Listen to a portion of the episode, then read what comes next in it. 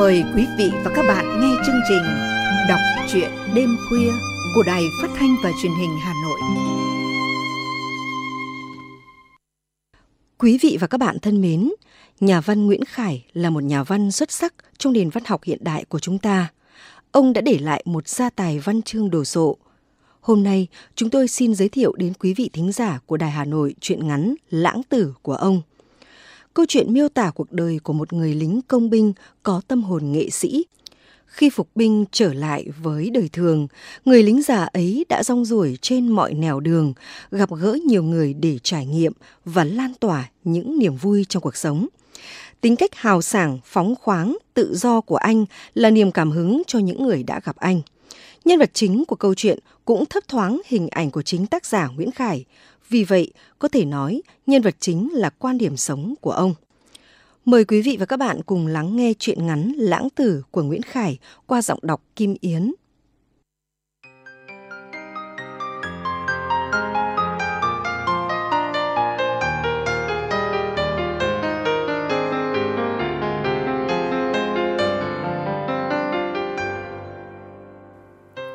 Trong bữa cơm chiều do Chủ tịch xã Đông Sơn mời, Đột nhiên anh bảo tôi Anh phải gặp ông sinh xã tôi mới được Ông ta là người duy nhất không chịu thay đổi một chút gì trong cái thời buổi kinh tế thị trường.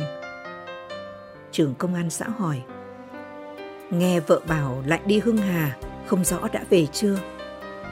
Chủ tịch xã buông đũa nhìn chúng tôi bằng cặp mắt lờ đừ rồi nói rất từ tốn.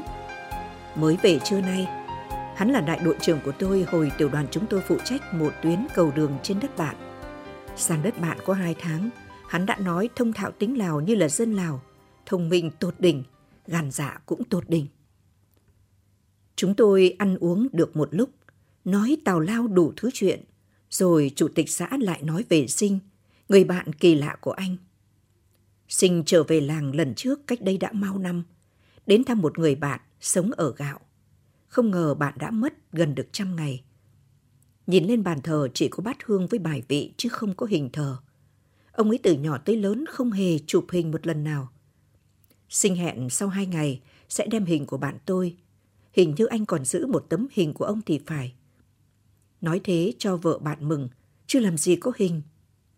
Về nhà, Sinh cặm cụi ngồi vẽ, vẽ theo trí nhớ một người bạn đã nhiều năm không gặp lại, vì anh có nghề vẽ truyền thần. Vẽ hai ngày thì xong, Lúc mở tấm hình vẽ bằng mực tàu ra, vợ con người vừa mất liền òa khóc. Là người chồng, là ông bố vừa sống lại, trẻ hơn một chút, đẹp hơn rất nhiều, và cái nhìn của cặp mắt có thể an ủi một đời những người còn sống. Chủ tịch xã lại nói về trường hợp lấy vợ của Sinh. Người vợ hiện nay, xưa kia là hoa khôi của làng, đã hứa hôn với một kỹ sư nông nghiệp làm việc trên huyện. Hai gia đình đi lại đã mấy năm, chỉ còn đợi ngày cưới. Vậy mà đám cưới không thành, chỉ vì cô ta bỗng nhiên được chàng trung úy công binh chú ý trong một lần về thăm nhà có vài lần. Trung úy kể chuyện cho các bạn thanh niên nghe về những công việc của đơn vị mình trong mấy năm làm đường làm cầu dưới bom đạn Mỹ. Một chàng trai có gương mặt nhuốm màu khói đạn chiến tranh, có cái miệng rất quyến rũ, khiến các cô gái thơ ngây phải khóc phải cười qua từng mẩu chuyện.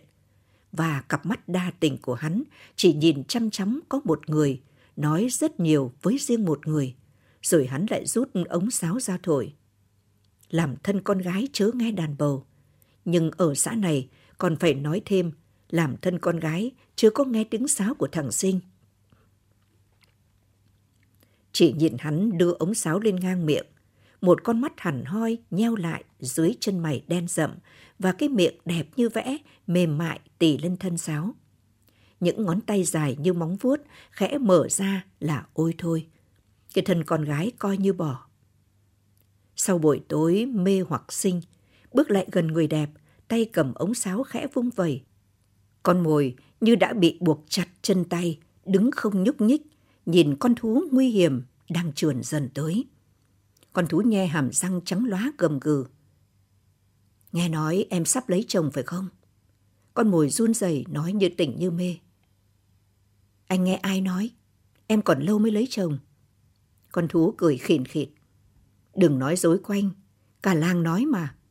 Con bồi cụp mặt, tự thu nhỏ thêm để trở thành dễ nuốt. Không có đâu anh sinh ơi. Một hơi ấm nóng phả ra, trùm kín lấy bông hoa đã mở hết mọi cánh. Một giọng nói mềm mại làm tê liệt chút kháng cự cuối cùng. Em đợi anh nhé. Đi đâu anh cũng chỉ nghĩ có em thôi. Ngày sáng ngày hôm sau, người đẹp này nỉ với cha mẹ đem chầu cau trả lại nhà trai xin tử hôn. Cô nói rất trơ trẽn với họ hàng và bè bạn rằng cô chỉ có thể làm vợ Trung úy sinh, rằng đây là duyên nghiệp đã gắn bó với nhau từ kiếp nào kiếp nào, hoặc là chết, hoặc hai người phải lấy được nhau. Ai dạy cô trong có một đêm biết nói lên những lời sắt đá ấy. 23 năm làm vợ của Sinh, cô Trịch được ở với chồng khoảng chừng một năm. Đã có ba mặt con với nhau mà hình như cô vẫn chưa thuộc mặt hắn. Chưa thuộc tính nết của hắn và chưa hề được hầu hắn đau ốm một ngày nào.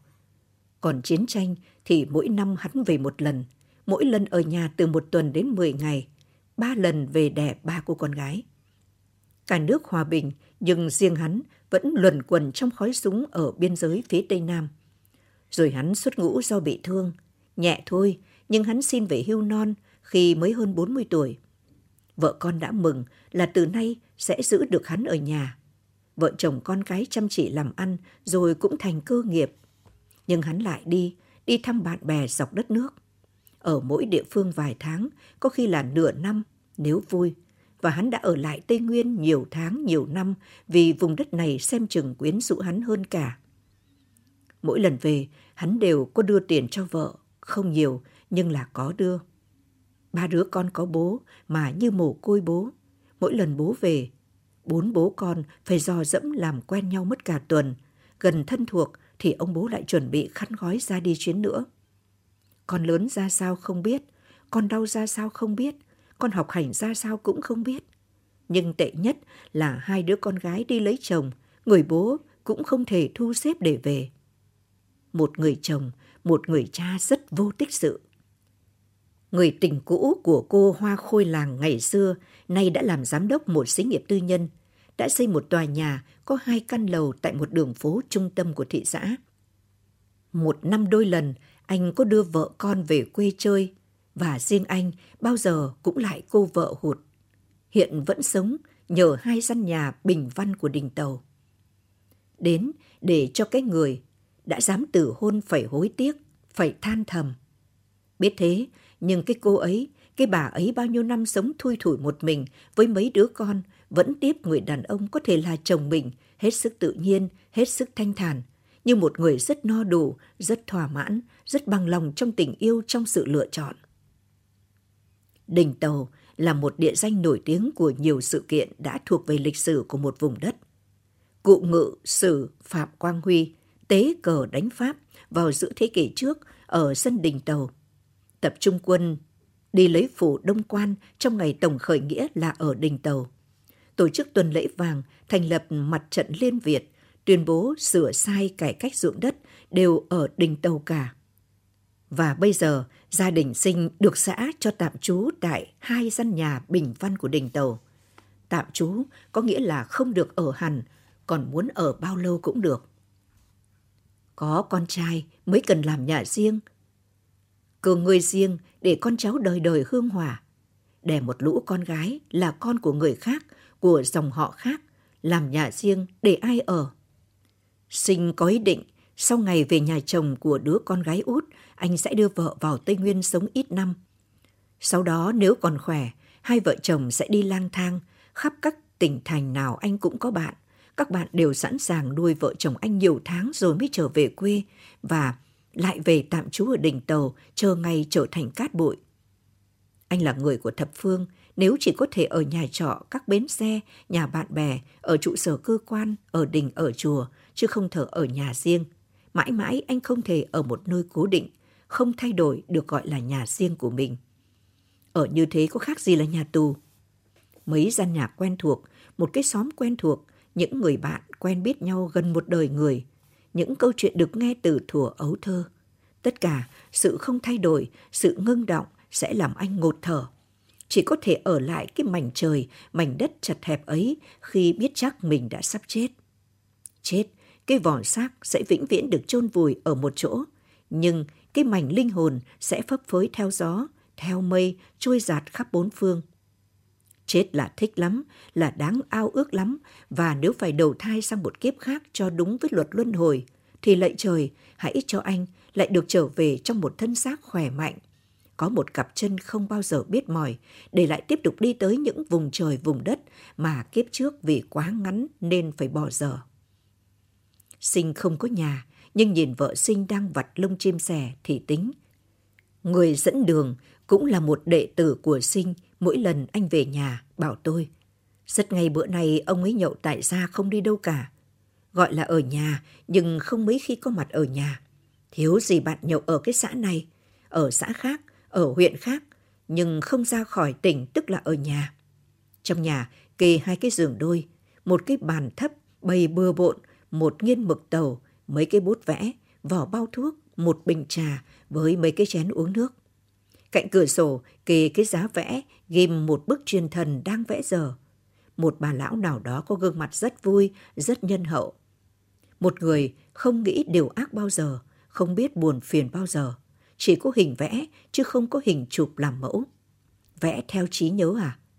Vợ sinh nói, bà thím của nhà em chết lâu rồi, cả chục năm nay rồi, nhưng các em nó cần có hình để thờ nên phải vẽ. Vâng, giống lắm.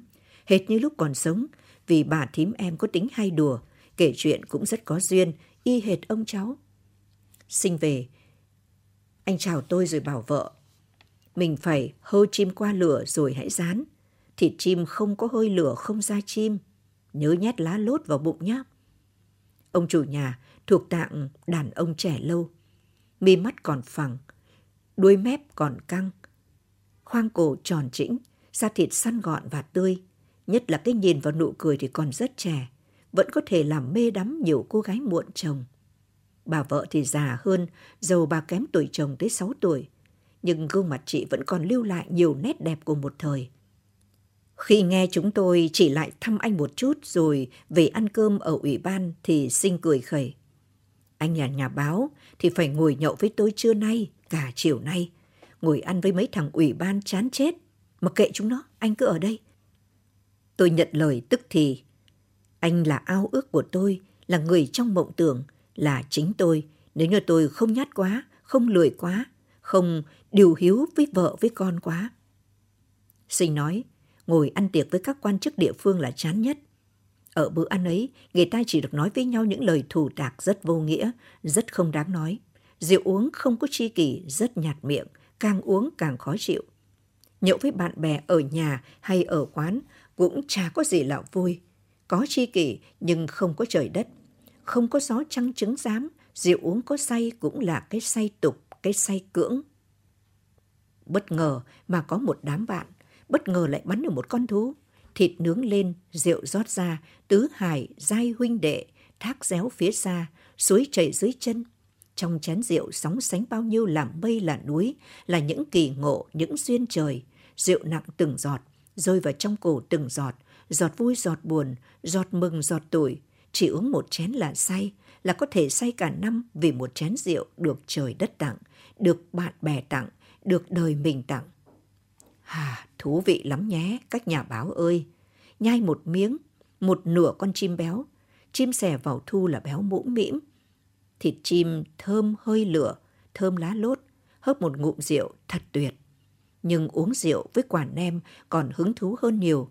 Cắn một miếng nem, hớp một ngụm rượu, ngậm nem trong rượu một lúc rồi mới từ từ nuốt, từ từ nhai. Ăn uống cũng phải có phép tắc của nó. Sinh nói, trong chuyến trở lại Đắk Lắk vừa rồi, chỉ có một bữa rượu ở chân đèo Phượng Hoàng là khoan khoái nhất. Xe đò chạy từ Tuy Hòa vào Đắk Lắk qua đèo Phượng Hoàng là đã gần nửa đêm. Chân đèo là một bãi tranh bằng phẳng, từng bầy thỏ thấy ánh đèn liền đâm bộ ra mặt đường, cứ trước ánh đèn xe mà vừa chạy vừa ngoái đầu lại, mắt lấp lánh sáng. Sinh ngồi cạnh người lái, chẳng có quen biết gì trước đâu bỏ thêm tiền để được ngồi đầu xe ngắm cảnh, thế thôi.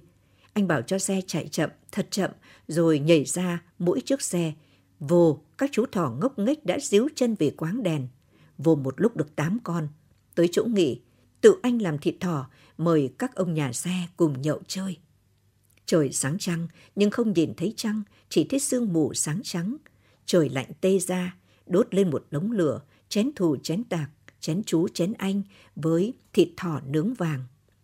Tầm bình trong ánh trăng, trong sương mù, trong lửa củi, chuyện trên trời dưới biển, ngồi chán lại nằm, vừa nằm vừa uống, vừa ngủ vừa uống, thét ầm ầm, cười ha hả. Ôi tự do, đời tự do, đời không ràng buộc.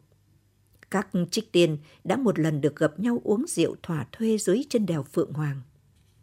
Sinh tự giới thiệu, anh có bốn nghề, vẽ, săn, sáo, nhậu. Nghề nào cũng thuộc loại đại cao thủ. Đều có thể làm giàu nếu như anh muốn làm giàu. Nghề vẽ truyền thần, anh tự xem gần như là độc bá. Vì anh có thể vẽ theo trí nhớ những gương mặt đã một lần được gặp cách dăm bảy năm hoặc một hai chục năm. Thổi sáo thì khỏi nói, anh cướp được hoa khôi làng chỉ nhờ một bài sáo. Còn đi săn, anh cũng là một bậc sư. Nó là nghề chính, là đam mê chính, là niềm vui triền miên của nửa đời người. Từ nhỏ tới hôm nay, anh tránh dùng chữ già. Anh chưa từng để quần áo ở hòm, ở tủ hoặc vali. Ngày nhỏ thì quần áo để trong bị, trong thúng hoặc vắt trên dây. Đi bộ đội thì mỗi thứ nhét trong ba lô. Mười năm đi lang thang khắp đó đây, cũng vẫn cái ba lô lính của thủa nào không có gì thay đổi. Sinh kể tiếp, trong hai năm đi lang thang khắp huyện Lắc, có hai kỷ niệm không thể quên.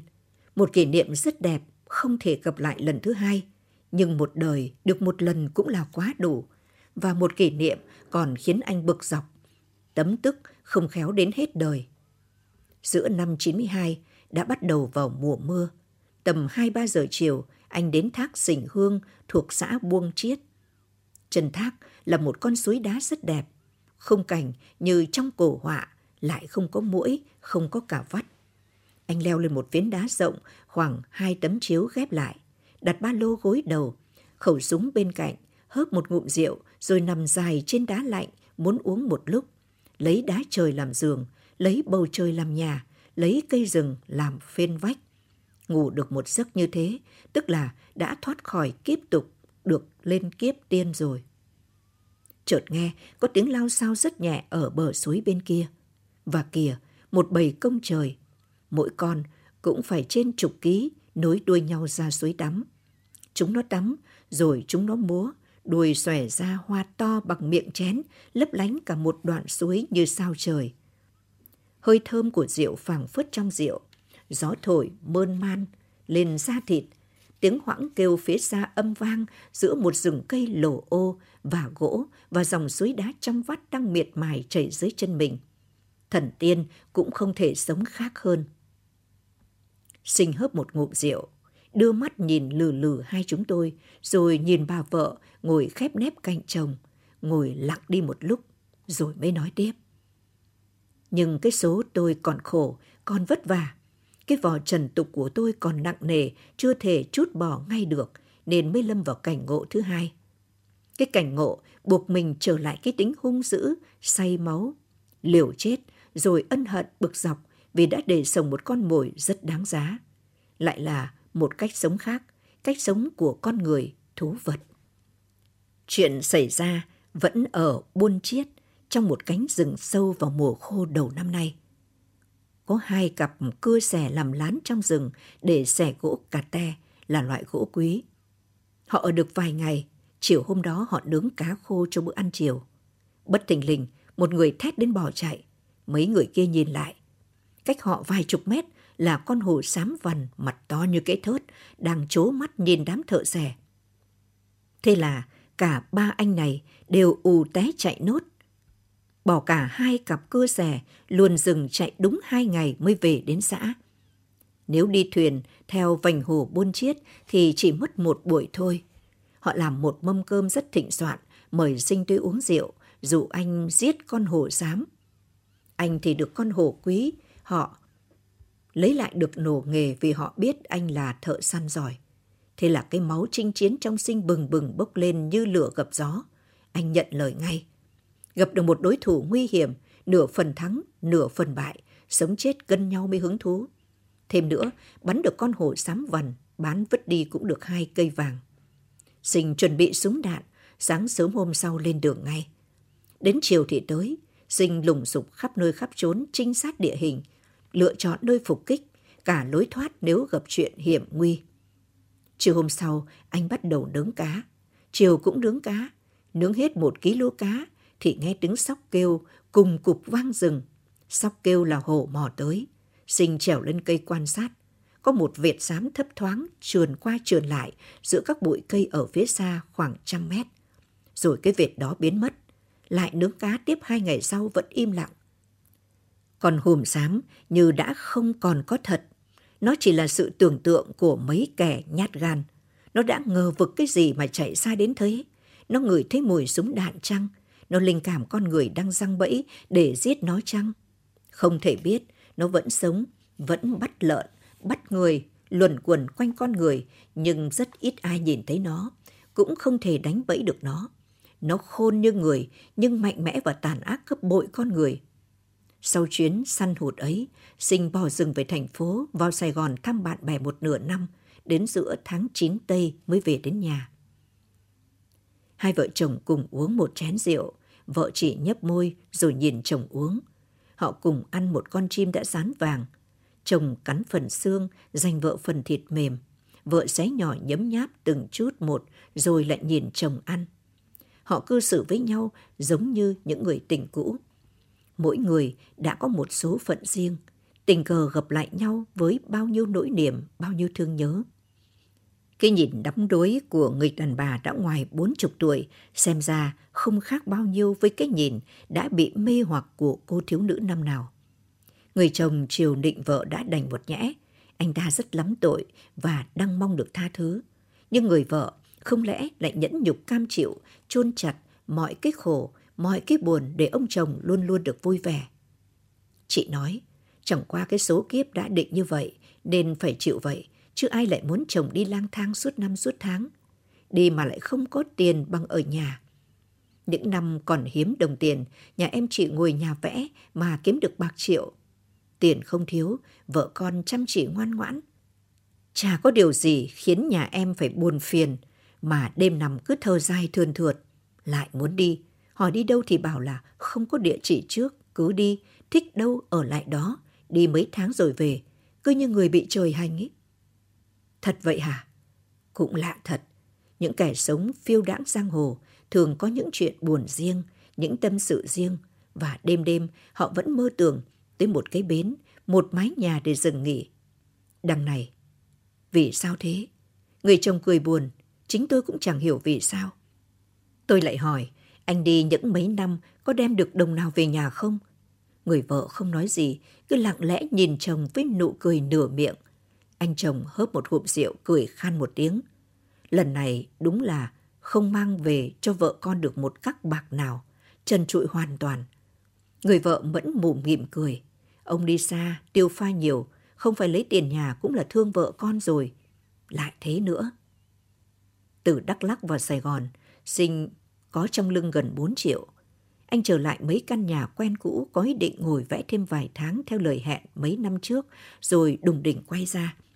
Nào ngờ kế hoạch bị đổ vỡ vì mấy thằng bạn cũ đang lâm vào những cảnh ngộ hết sức bi thảm. Một thằng vợ bán xôi ở chợ cầu muối bị đụng xe. Chồng phải bán cả xích lô lấy tiền nuôi vợ bệnh. Một thằng mắc bệnh tào lao, vợ lại bỏ, không tiền điều trị bệnh, không có tiền nuôi hai đứa con, nước mắt tràn trề từ sáng đến tối. Lại một thằng chơi hụi, bị chủ hụi ôm trọn tiền chạy mất tiêu. Vốn liếng hết sạch, vay ăn từng bữa, không biết sẽ thoát ra bằng cách nào. Vừa lúc ấy thì sinh đến. Trong một tuần 4 triệu trong tay hết veo. Rồi anh lại đi vẽ. Khách đặt vẽ hình thờ rất đông. Vẽ từ sáng đến tối, từ tháng này qua tháng khác. Không chơi bời gì cả, không nhậu nhẹt gì cả. Làm như thằng cô Ly để có tiền độ thân và nuôi bạn.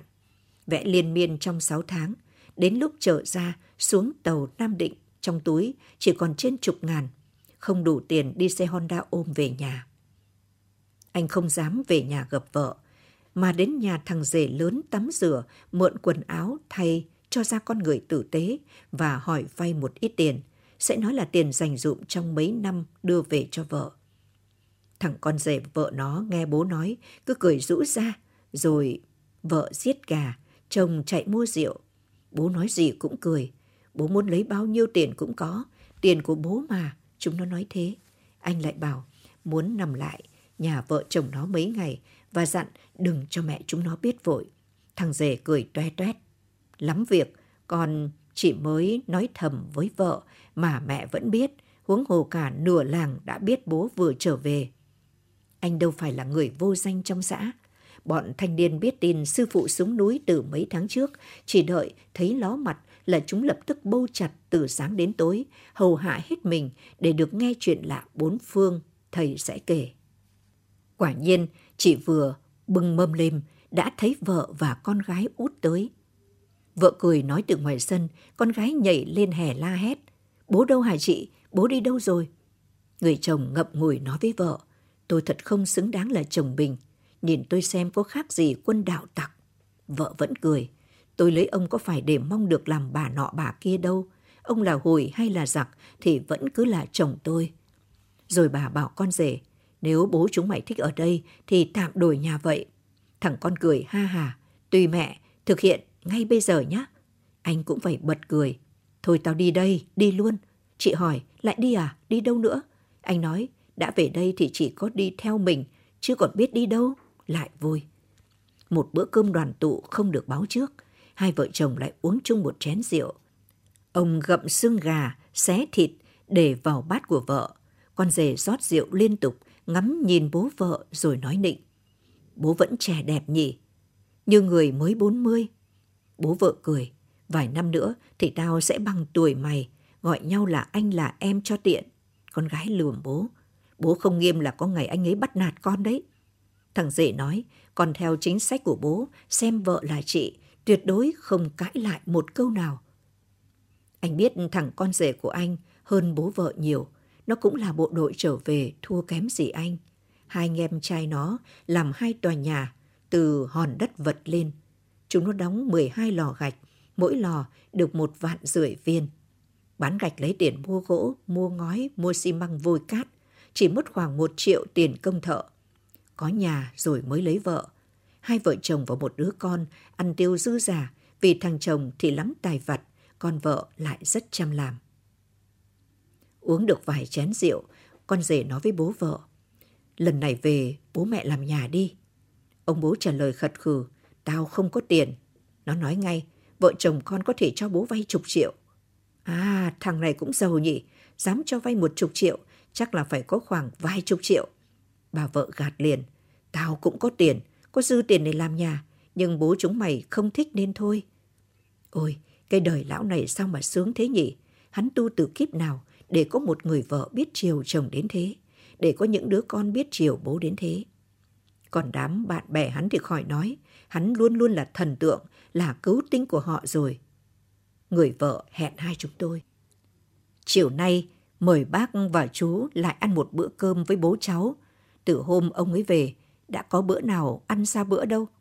Ăn đứng ăn ngồi, ai cho thì ăn đấy, trả ra thế nào cả ăn trả ra thế nào, ở trả ra thế nào, tương lai là một cuộc viễn trinh đi tới những phương trời vô định. Chị bằng lòng sống một cuộc đời thế sao? Chị tự nguyện hy sinh đến thế sao? Không, em có hy sinh gì đâu. Được làm bạn với nhà em một đời là em may mắn lắm. Bao nhiêu người xin được làm vợ mà ông ấy cứ gạt đi, chỉ nhăm nhắm có em thôi. Ai cũng bảo số em sướng hơn chị em. Đúng là như thế thật. Cần gì con trai, cần gì hương khói, chết là hết. Từ nay đến chết, vợ chồng còn được sống với nhau được hai chục năm nữa. Chồng đi đâu thì vợ theo đó. Em chỉ sợ. Chị sợ gì? Sợ lão ấy bỏ chị đi với người đàn bà khác chăng? Tài hoa như thế, còn trai trẻ như thế, đi đâu chẳng có người tình nguyện nâng khăn sửa túi. Chị biết cái giá trị của ông ấy, dễ thường những người khác không nhận ra sao. Chuyện ấy thì khỏi phải lo bác ạ. Ông ấy sống lang thang thế, nhưng người như ông ấy một đời chỉ có một vợ thôi, em biết chứ. Em biết ngay từ cái tối, ông ấy ngỏ lời cầu hôn. Nếu không, đời nào em dám nhận. Em chỉ lo, nói dại dột, Ông ấy ra đi trước em, thì về già em sống với ai, em chờ đợi ai, biết trò chuyện cùng ai. Còn nếu em lại chết trước, thì em cũng buồn lắm, chả biết đến năm nào vợ chồng mới được gặp nhau. Chuyện dương gian, mình còn hỏi han được, do tìm được, chứ chuyện âm phủ, ma cũ ma mới, mọi sự đều lạ, thì biết đường nào mà tính toán.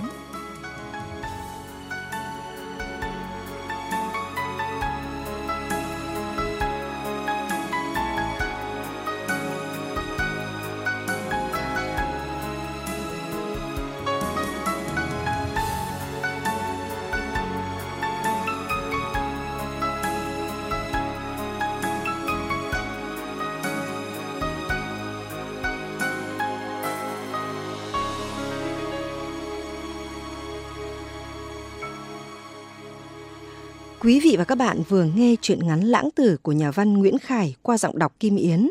Chương trình đọc truyện đêm khuya hôm nay tới đây xin được tạm dừng. Xin chào và hẹn gặp lại quý vị và các bạn trong những chương trình lần sau.